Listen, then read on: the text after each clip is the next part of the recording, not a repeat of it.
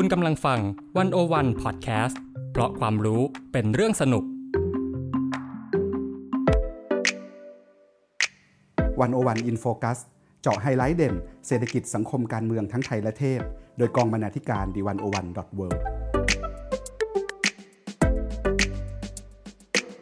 สวัสดีค่ะ101 In Focus สัปดาห์นี้ ท่านผู้ฟังอยู่กับเตยวัจนาวรยางกูลบรรณาธิการดีวันโอวันดอทเว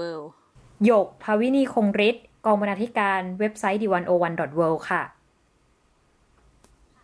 ค่ะ คุณผู้ฟังคะในประวัติศาสตร์ของมนุษย์นะคะ ทุกครั้งที่เกิดโรคระบาดเนี่ย สิ่งสำคัญที่โลกจับตามองก็คือการคิดค้นวัคซีน เพื่อหยุดผลร้ายของเชื้อโรคนะคะ ไม่ว่าจะเป็นตั้งแต่แรกก็คือฝีดา หรือว่าเชื้อแอนแทกไข้หวัดนกต่างๆนะคะ ซึ่งจากการคิดค้นวัคซีนฝีดาษเนี่ยค่ะ ซึ่งเป็นวัคซีนตัวแรกของโลกนะคะ การคิดค้นวัคซีนเนี่ยก็ขยายตัวเป็นธุรกิจที่สัมพันธ์กับรัฐและการเมืองมาถึงวันนี้นะคะ คนทั้งโลกเนี่ยก็ฝากความหวังไว้ที่วัคซีนโควิด เพราะนอกจากการคิดค้นวัคซีนที่มีประสิทธิภาพ ซึ่งเราก็มีวัคซีนเกิดขึ้นมาตอนนี้หลาย ๆ ตัวแล้วนะคะ แล้วเราเนี่ยยังจำเป็นต้องมีนโยบายอันชันฉลาดของรัฐบาลในการ จัดหาและกระจายวัคซีนให้ทั่วถึงและรวดเร็วด้วยค่ะ วันวันอินโฟกัสสัปดาห์นี้นะคะ ก็จะพาสำรวจเรื่องวัคซีนค่ะ ตั้งแต่ประวัติศาสตร์การคิดค้นวัคซีนจนถึงธุรกิจวัคซีนในปัจจุบันที่สัมพันธ์กับนโยบายของภาครัฐนะคะ โดยเราจะชวนมองผ่านบทความของนายแพทย์สมศักดิ์ชุนหรัตน์ค่ะ ประธานกรรมการมูลนิธิสาธารณสุขแห่งชาติ แล้วก็เป็น อดีตรัฐมนตรีช่วยว่าการกระทรวงสาธารณสุข ซึ่งคุณหมอสมศักดิ์เนี่ยก็เป็นคอลัมนิสต์ของเว็บไซต์101ค่ะ โดยงานที่จะหยิบมาพูดคุยกันนะคะ จะมี 2 ชิ้นด้วยกันค่ะ ชิ้นแรกนะคะ ชื่อ อ่านประวัติศาสตร์การคิดค้นวัคซีน ก่อนที่โลกจะรู้จักเชื้อโรค ชิ้นที่ 2 นะคะ วัคซีน รัฐ ธุรกิจ สัมพันธ์แบบไหนให้พอดีค่ะ โดยวันนี้นะคะก็ ทความสองชิ้นเนี่ยก็จะเล่าให้ฟังโดยเตยและหยกนะคะ โดยเราจะเริ่มที่ชิ้นแรกเนี่ยเราจะเริ่มจากประวัติศาสตร์ค่ะค่ะยกตั้งแต่การคิดค้นวัคซีนขึ้นตัวแรก อย่างที่บอกเมื่อกี้นะคะว่า เออวัคซีนตัวแรกเนี่ย ที่เราคิดค้นก็คือ วัคซีนป้องกันฝีดาษหรือว่าไข้ทรพิษเนี่ยค่ะ คือไอฝีดาษเนี่ยมันก็เป็นโรคระบาดที่เชื่อกันว่ามีมาก่อนคิตการเนาะเพราะว่าจากการศึกษาทางพันธุกรรมเนี่ย เชื่อว่าไข้ไอเชื้อไข้ทรพิษเนี่ย น่าจะมีมาตั้งแต่ราวๆหนึ่งหมื่นหกพันถึงสี่หมื่นแปดพันปีที่แล้ว โดยจุดเริ่มต้นเนี่ยมันเเชื้อมันมาจากสัตว์กัดแทะแล้วก็ส่งต่อมาถึงมนุษย์ ซึ่งก็เชื่อกันว่าเป็นวิธีปกติที่ มนุษย์เนี่ยได้รับเชื้อโรคใหม่ ๆ เข้ามาเป็นเชื้อก่อโรคในมนุษย์ใช่ไหมค่ะ เออ แล้ว หมอสมศักดิ์เนี่ยก็เล่าว่า วัคซีนเนี่ย มนุษย์เริ่มต้นการรู้จักการใช้วัคซีนเพื่อป้องกันไข้ทรพิษ ประมาณช่วงคศหนึ่งพันโดยตอนนั้นมีหมอจีน ในรัฐที่เต๋า ใช้วิธีก็คือเอาสะเก็ดจากคนป่วยเนี่ย มาป่นให้ละเอียด แล้วพ่นเข้าไปทางทางจมูก โอ้น่ากลัวอยู่เหมือนกันนะคะพี่เตยก็ใช่ก็คือแบบเออใช้ใช้สเก็ตจากแผลใช่ไหมเออ แล้วเมื่อพอทำได้ผลดีก็กลายเป็นพิธีกรรมที่เขาทำกับเด็กที่กำลังโต แล้วความรู้ชุดเนี้ย ส่งไปถึงอาณาจักรออกโตมันที่อยู่ทางตะวันตกแล้วก็วิธีการอะ่ะ มันก็ถูกปรับมาเป็นการใช้การจิ้มผิวหนัง แทนการสูดเข้าทางจมูก แล้วต่อมาความรู้ชุดนี้มันก็เป็นที่รับรู้ของราชวิทยาลัยในอังกฤษตั้งแต่ปีคศ 1700 คือตามหลังจากที่ชาวจีนทำมาถึง 700 ปี แต่ว่าไม่ได้มีใครสนใจหรือว่าเอาไปปรับใช้อะไรนะ จนกระทั่งมีภรรยาของทูตอังกฤษที่เขาไปประจำอยู่ในราชอาณาจักรออตโตมัน ก็นำเอาความรู้เนี้ยมาทดลองใช้ในอังกฤษ แล้วภรรยาของทูตอังกฤษคนนั้นชื่อว่าเลดี้มอนตากูเออเขามีน้องชายที่เสียชีวิตด้วยโรคฝีดาษตัวเขาเองเนี่ยก็ป่วยแล้วก็มีแผลจากการป่วยเหมือนกัน อืม ตอนประมาณปีเอ่อปีหนึ่งพันเจ็ดร้อยสิบห้าเนี่ยเลดี้มอนตากูก็ไปก็ไปพบว่าชาวออตโตมันอะมีวิธีการทำให้ผิวเนี่ย ถลอก แล้วก็เอาเศษผิวหนัง ที่ป่นเป็นผงแล้วของคนไข้ฟีดาดเนี่ย มาป้ายบนผิวหนังอืมเออ เธอก็เลยแบบอะลองบ้างให้หญิงชาวกรีกที่แบบมีประสบการณ์ทำวิธีการเนี้ยมาทำให้กับลูกชายของเธอที่อายุสี่ปี แล้วก็บังคับให้หมอผ่าตัดจากสถานทูตเนี่ย มาจดบันทึกแล้วก็เป็นพยาน ใช่มันมันคือการปลูกฝี โอ้ เออ แต่ตอนนั้นเขาทำกันมาโดยที่ไม่รู้ว่าแบบมันคืออะไรอะเออ แล้วพอกลับไปที่อังกฤษเนี่ยเลดี้มอนตากูอะก็ชวนให้คนแบบรู้จักวิธีเนี้ยจนปีหนึ่งเจ็ดสองหนึ่งที่ลอนดอนเนี่ยเกิดฝีดาษระบาดเลดี้มอนตากูก็ให้คุณหมอคนเดิมอะที่เคยไปเป็นพยานแล้วก็จดบันทึกเนี่ย ใช้วิธีการนี้กับลูกสาวอีกคนของเธอ คือแม้ว่าคุณหมอจะกลัวนะ เพราะว่ามันเป็นวิธีการทางตะวันออกแล้ว มันก็มันก็ต้องห้ามมันดูน่ากลัว เออ แต่ว่าเขาก็ยอมทำให้โดยมีเงื่อนไขว่า ต้องมีสมาชิกของราชวิทยาลัยแพทย์อะมาร่วมด้วย อืมต่อมานะเรื่องเนี้ยก็รู้ไปถึงหู Prince of Wales ซึ่งเขาเนี่ยเป็นคนสนใจวิทยาศาสตร์ ก็เลยขอให้มีการทดลองอย่างเป็นระบบกับ แต่ว่าการทดลองเนี่ยเริ่มทำทำกับเออนักโทษในคุก12คนโอ้ แสดงว่านักโทษนี่ก็อยู่ในสถานะหนูทดลองประมาณหนึ่งอย่างนี้ใช่ไหมคะพี่เตยใช่ คือตอนนั้นมันก็ยังไม่ได้มีการพูดถึงเรื่องสิทธิอะไรในการทดลองกับมนุษย์อะไรขนาดนั้นอืมเออ แต่ว่าคือคนอาจจะเริ่มสงสัยว่า เอ๊ะ ตกลงเนี่ยใคร ใครเป็นคนเออค้นพบการปลูกฝีกันแน่ เพราะว่าถ้าหลายคนเนี่ยเรียนวิชาวิทยาศาสตร์ตั้งแต่แบบตอนประถมหรือมัธยมอะไรเงี้ย เราจะได้ยินชื่อนายแพทย์เอ็ดเวิร์ดเจนเนอร์ อืมซึ่งเป็น ชาวอังกฤษว่าเป็นผู้ค้นพบวัคซีนป้องกันไข้ทรพิษ หรือว่าฝีดาษนี่เอง ซึ่งด้วยการค้นพบของนายแพทย์เอ็ดเวิร์ดเจนเนอร์เนี่ยทำให้ปัจจุบันเรา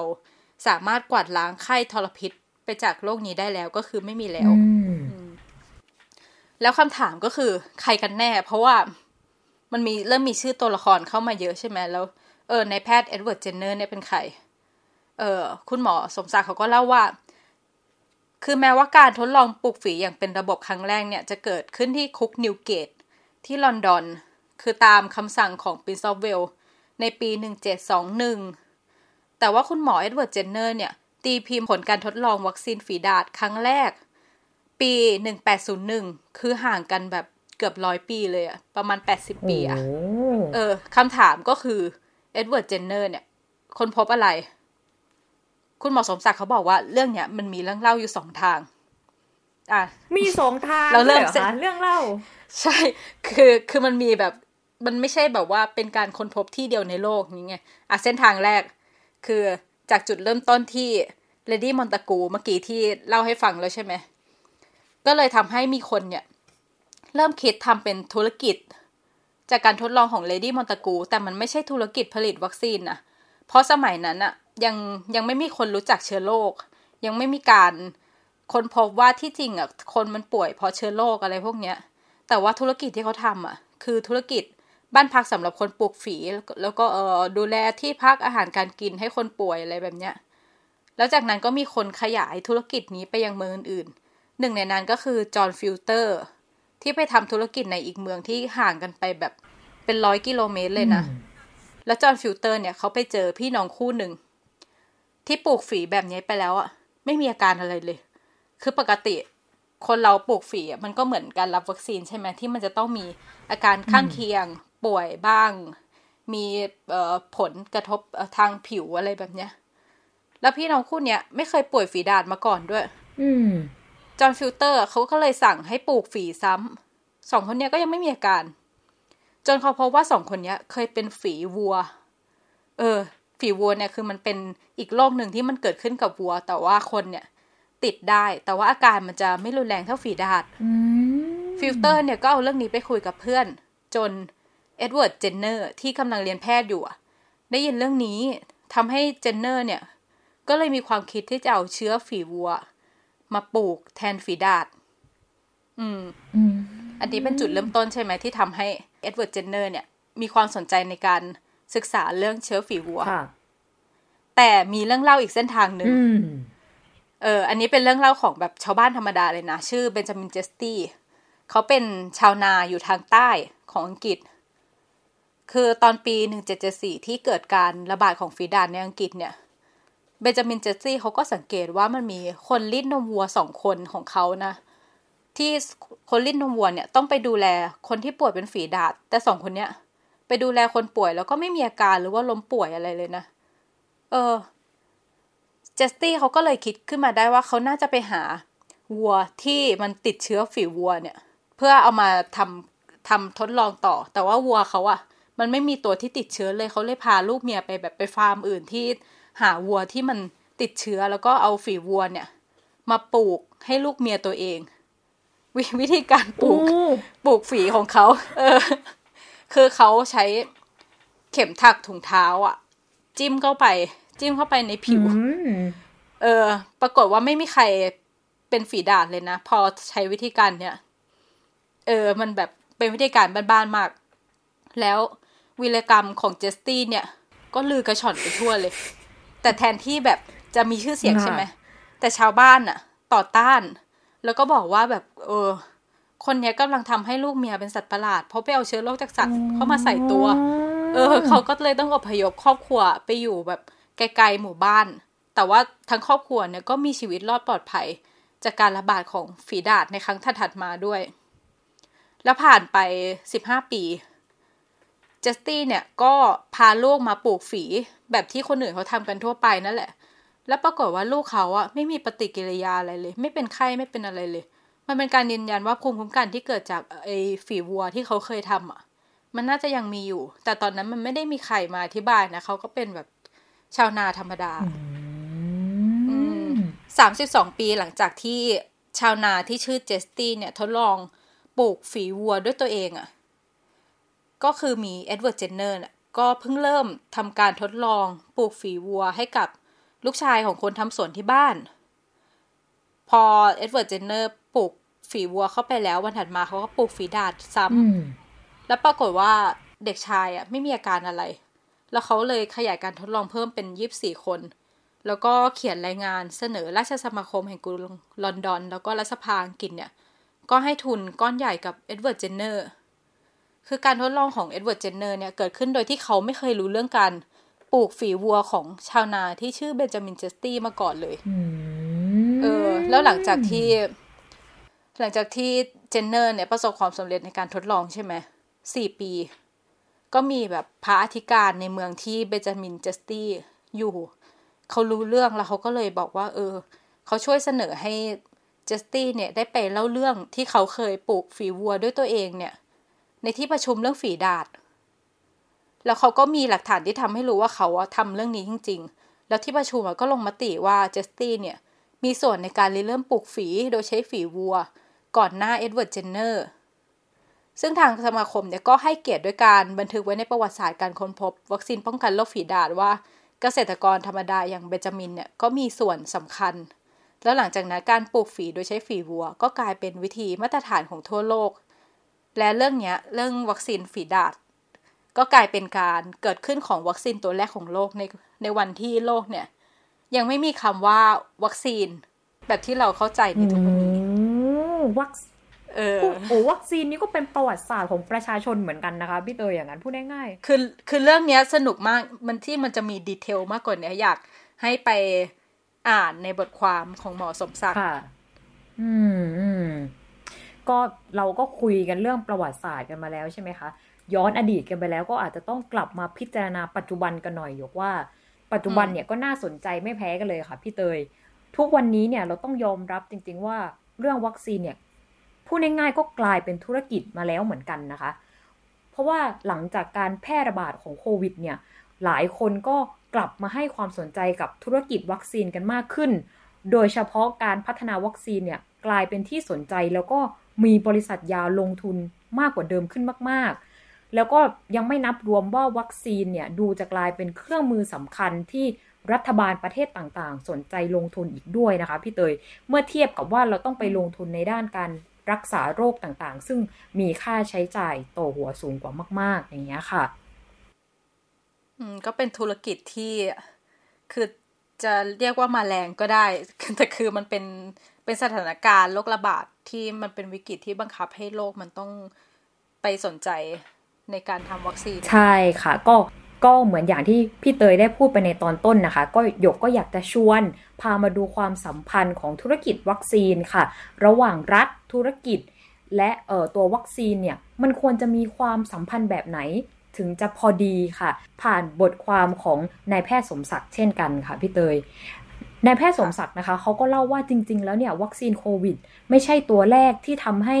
ฝ่ายต่างๆ ทั้งหน่วยส่งเสริมการวิจัยรัฐบาล หรือบริษัทยาเนี่ยหันมาหาความสัมพันธ์ใหม่ ๆ ที่น่าจะเกิดประโยชน์สูงสุดมากกว่าที่เป็นอยู่ เพราะก่อนหน้าที่เราจะมีการระบาดของโควิดเนี่ยก็มี 3 สถานการณ์สำคัญค่ะ ที่ทำให้เห็นถึงความพยายามในการจะจัดระเบียบความสัมพันธ์ใหม่ เรื่องแรกเลยก็คือความกลัวสงครามชีวภาพค่ะ ก็มาจากกรณีจดหมายอาบเชื้อแอนแทรกในปี 2001 เรื่องที่2เนี่ยก็ ความกลัวของการใช้เชื้อฝีดาดมาทำให้เกิดไข้ทรพิษระบาดใหญ่ค่ะพี่เตย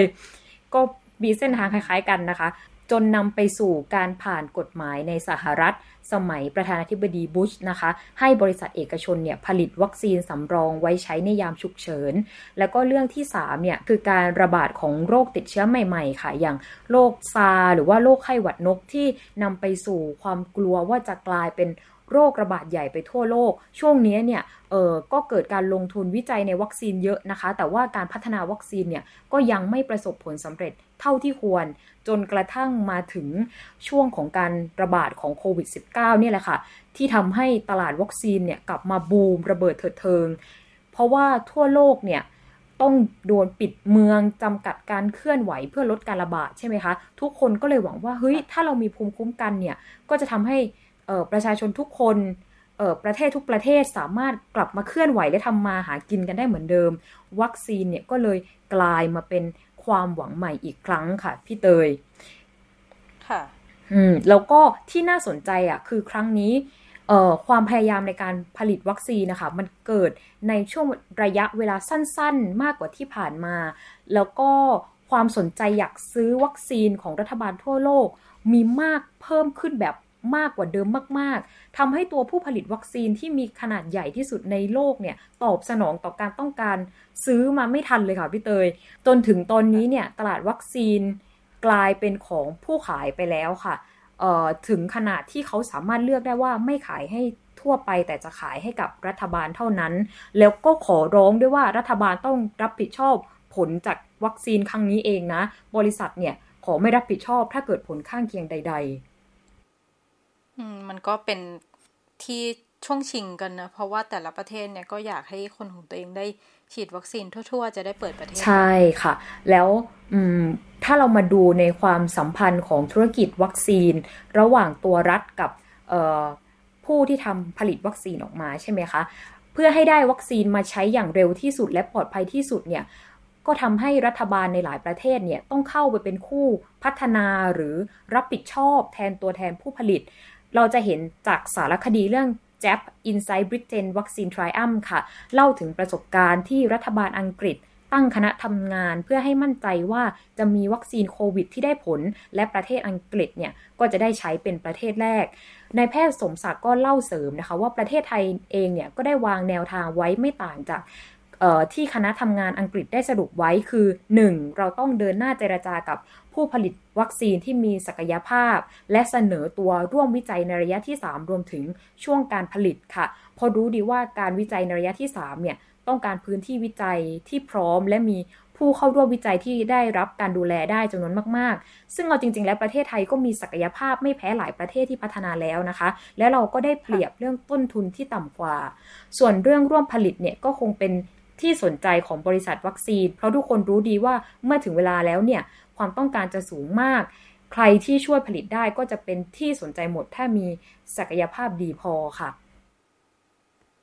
ค่ะก็ฟังดูดีนะ เหมือนก็เราทำตามออังกฤษหรือว่าอะไรที่พยายามร่วมพัฒนาหรือว่าติดต่อผู้ค้าผู้ผลิตวัคซีน ใช่ค่ะพี่เตยแต่คุณหมอสมศักดิ์ค่ะ แกก็เออบอกว่า แผนเนี่ยมันก็ยังเป็นแค่ส่วนเล็กๆ เท่านั้นมันไม่สำคัญเท่าการลงมือทำค่ะ ในกรณีของประเทศอังกฤษเนี่ยเราจะเห็นว่าคณะทำงานของเขาเนี่ยลงมืออยู่ในทุกขั้นตอนเลย ตั้งแต่กำหนดโรงงานร่วมผลิตจัดซื้อขวดวัคซีนไว้ล่วงหน้าทั้งๆทที่ไม่รู้เลยนะคะ ว่าเราจะมีวัคซีนให้ผลิตหรือเปล่า แล้วก็มีการทำระบบรับสมัคร อาสาสมัครร่วมวิจัยไว้ตั้งแต่เนิ่นๆ และที่สำคัญค่ะคือไม่ได้ทำกับบริษัทที่เป็นของอังกฤษเท่านั้น แต่ทำกับทุกบริษัท พูดง่ายๆ คือเขาไม่ใช้วิธีแทงม้าตัวเดียวค่ะพี่เตย แม้ม้าที่เขาใช้เนี่ยเป็นม้าที่มีชื่อเสียงอย่างมหาวิทยาลัยออกฟอร์ดก็ตามอืมด้วยเหตุนี้เนี่ยมันก็เลยทำให้บริษัทวัคซีนเกิดความมั่นใจมากขึ้น เพราะคนที่มาเจรจาเป็นนกลไก หลักๆ เนี่ยเป็นคนจากที่รัฐบาลตั้งขึ้น ในทางปฏิบัติเนี่ยคณะทำงานก็สามารถโดนข้อวิจารณ์อะไรได้ด้วย แต่คุณหมอสมศักดิ์แกก็ขอออกตัวไว้นะคะว่า แกก็ไม่ได้ใกล้ชิดกับการเมืองอังกฤษมาก คงไม่สามารถบอกได้ว่าข้อเท็จจริงเป็นอย่างไร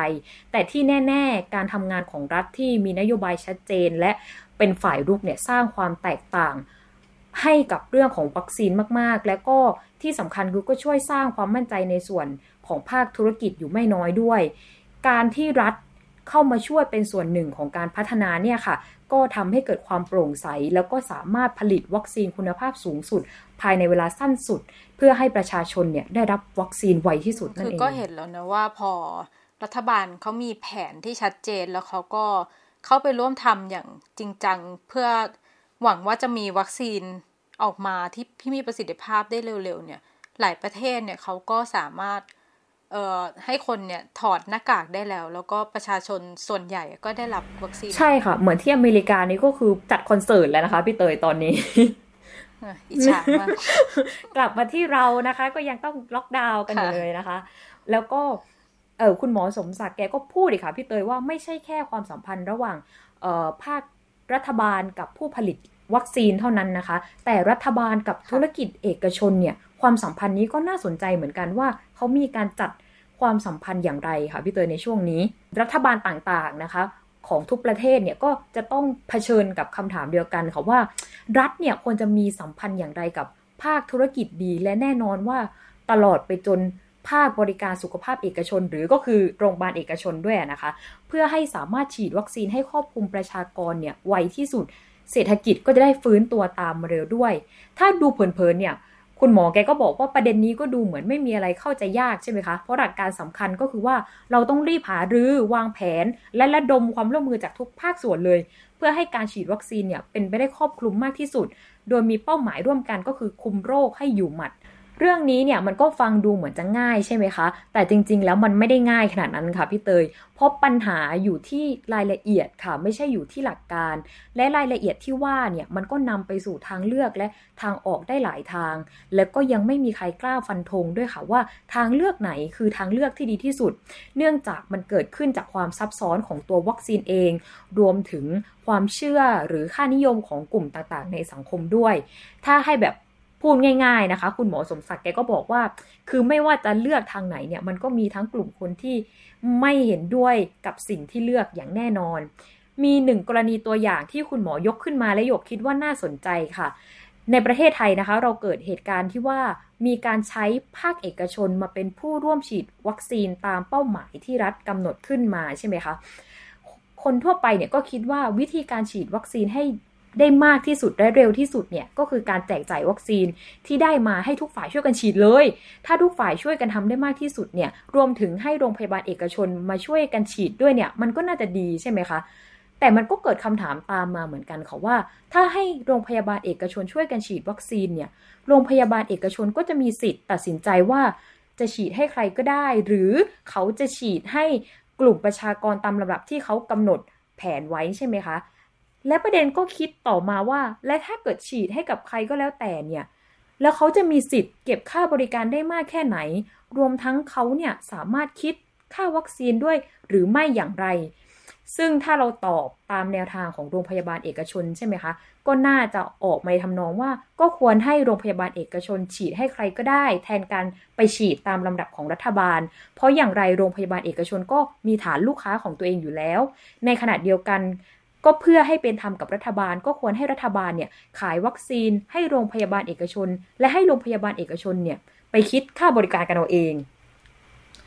แต่มันก็มีข้อโต้แย้งเหมือนกันค่ะว่าหากรัฐบาลทำเช่นนี้อะค่ะ กลายเป็นว่ากลุ่มที่จะมีโอกาสเข้าถึงวัคซีนเป็นกลุ่มแรก ๆ ก็คงหนีไม่พ้นคนที่มีกำลังซื้อ ส่วนคนที่ไม่มีกำลังซื้อเนี่ย ก็คงต้องไปขวนขวาย เพิ่มกำลังซื้อกันเองในยุคที่เราก็รู้ว่าเศรษฐกิจมันย่ำแย่ขนาดนี้ใช่ไหมคะ กลายเป็นว่าสุดท้ายเนี่ยคนที่มีปัญญาจ่ายเท่านั้นถึงจะได้ฉีดวัคซีนก่อนใครเพื่อนอืมถ้าดูในแง่นี้แล้วเนี่ยผลกระทบต่อการควบคุมโรค หรือฟื้นทางเศรษฐกิจเนี่ยก็อาจจะไม่เกิดเท่าที่เราได้วางแผนไว้ค่ะพี่เตย ค่ะ อันนี้ก็เป็นแนวคิดเชิงหลักการนะซึ่งคุณหมอสมศักดิ์เนี่ยเขาก็เขียนไว้ล่วงหน้าไม่อ่ามันไม่ใช่บทความที่เพิ่งออกมาล่าสุดเนอะซึ่งเราก็ตอนนี้เราก็เริ่มเห็นเรื่องแผนการฉีดวัคซีนที่เอกชนเข้ามาร่วมด้วยเนอะคือปัญหาตอนนี้ก็คือ ไม่มีวัคซีน แต่อันนี้ก็เป็นแบบเรื่องข้อโต้แย้งเวลาที่เราบอกว่าถ้าให้เอกชนมา ช่วยจัดการการฉีดวัคซีนเนี่ย ภาครัฐมันจะควบคุมไม่ได้อะไรแบบใช่ค่ะหมอสมศักดิ์นะคะ ก็ทิ้งท้ายไว้ว่าค่ะพี่เตย ในสภาวะปัจจุบันอย่างเงี้ย เงินสำหรับซื้อวัคซีน หรือแม้กระทั่งความสามารถในการฉีดวัคซีนให้ได้เร็วๆเนี่ยไม่ใช่ปัญหาของประเทศอย่างประเทศไทยค่ะ ฉะนั้นถ้ารัฐเจรจาวัคซีนได้เนี่ยก็ควรนำเข้าสู่ระบบ ที่จะกระจายให้ประชาชนทั่วไปโดยเร็วที่สุด มากกว่าจะเข้าไปใส่ในระบบที่จะ ให้คนที่มีเงินเท่านั้นถึงจะเข้าถึงโอกาสใช่ไหมคะ ถึงแม้ว่าเออมันก็จะพูดได้แหละว่ามันก็มีส่วนช่วยในการป้องกันส่วนรวมได้เหมือนกัน และที่สำคัญค่ะก็คือว่ารัฐเนี่ยต้องบริหารระบบหลักให้ดีให้ครอบคลุมกับประชากรกลุ่มต่างๆ โดยเร็วที่สุด จะได้ไม่ต้องมีการมาออกนโยบายหรือมาตรการที่เข้าทำนองห่วงหน้าพวงหลัง หรือกลายเป็นคำถามให้ต้องสงสัยว่าทำไมต้องใช้มาตรการทางเลือก แทนที่จะทำทางหลัก ให้ได้ผลดีที่สุดค่ะพี่เตยค่ะก็เป็นข้อถกเถียงแล้วก็ข้อห่วงใยเนอะคือตอนนี้เราก็เพิ่งเพิ่งจะเห็นรัฐบาลเนี่ย จัดหาวัคซีนทางเลือก อื่นๆมาให้หลังจากที่ตั้งความหวังไว้ที่วัคซีนหลักแค่สองตัว ซึ่งคือถ้าไปอ่านบทความนี้เราก็เห็นแล้วว่าคือแนวคิดเรื่องหลักการมันมีข้อห่วงใย เรื่องเนี้ยอยู่แล้วอย่างที่อังกฤษใช่ไหมขนาดว่าเขามีออกฟอร์ดที่เป็นคนทำวิจัยวัคซีนอะแต่คือเขาก็ไม่ได้แบบว่าแทงมาตัวเดียวใช่ค่ะ เออ คือเขาก็มีความกังวลเรื่องประสิทธิภาพของวัคซีนนั่นแหละ เพราะว่าวิธีคิดเรื่องการจัดหาวัคซีนอะมันคือคือเพื่อการหยุดยั้งเชื้อโรคเพื่อทำให้ประชาชนเนี่ยปลอดภัย แล้วก็ทำให้เศรษฐกิจสามารถกลับมาได้โดยไว ซึ่งก็เป็นเรื่องที่อยากให้เออนโยบายรัฐของเราดำเนินไปในทางเหล่านี้อย่างมีแบบแผนแล้วก็สามารถจัดหาวัคซีนให้ได้ทุนหน้ากันไวๆนะคะ ค่ะวันนี้เราก็ได้พาไปสำรวจตั้งแต่